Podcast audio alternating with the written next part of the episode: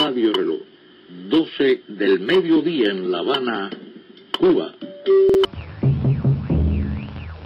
Ici Londres. Good morning, Vietnam! Hey, this is not a test. Allô le monde avec Elisa sur RJR. Bonjour à toutes et à tous chers auditeurs, je suis ravie de vous retrouver en ce dimanche matin après mon rendez-vous manqué de la semaine dernière.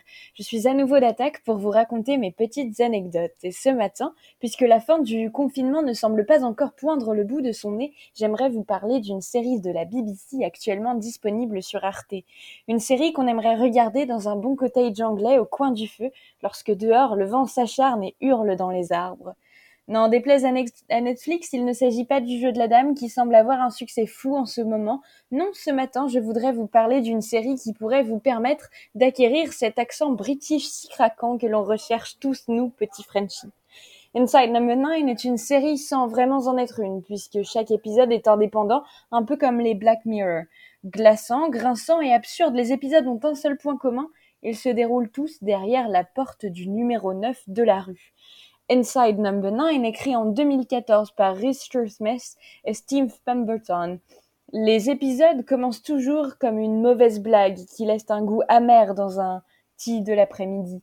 Chaque épisode a son univers, comme si les réalisateurs et scénaristes s'étaient lancés des défis, des thèmes cherchant à transmettre aux téléspectateurs des émotions, des sensations, le premier épisode, par exemple, Sardine, se déroule entièrement dans une penderie, donnant au spectateur l'envie irrépressible d'ouvrir la poignée de l'armoire pour sortir prendre un bon bol d'air. Bien que les épisodes ne durent qu'une trentaine de minutes, les intrigues sont intenses et riches en émotions, parfois même en horreur, si bien qu'un épisode suffit pour retourner votre soirée. Je me permets ce matin de vous parler de cette série puisque les cinémas et salles de spectacle restent formellement fermés comme si la culture n'était pas essentielle à nos vies. Peut-être que cette pandémie va nous transformer en robots, en automates, qui sait. Métro, boulot, dodo, sans jamais prendre de plaisir à découvrir un nouvel artiste, sans jamais ressentir le besoin, l'envie d'aller regarder un film dans une grande salle sombre.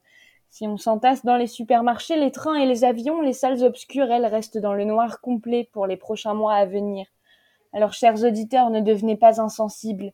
Lisez, écoutez, chantez, regardez, soyez curieux, l'avenir de la culture en dépend.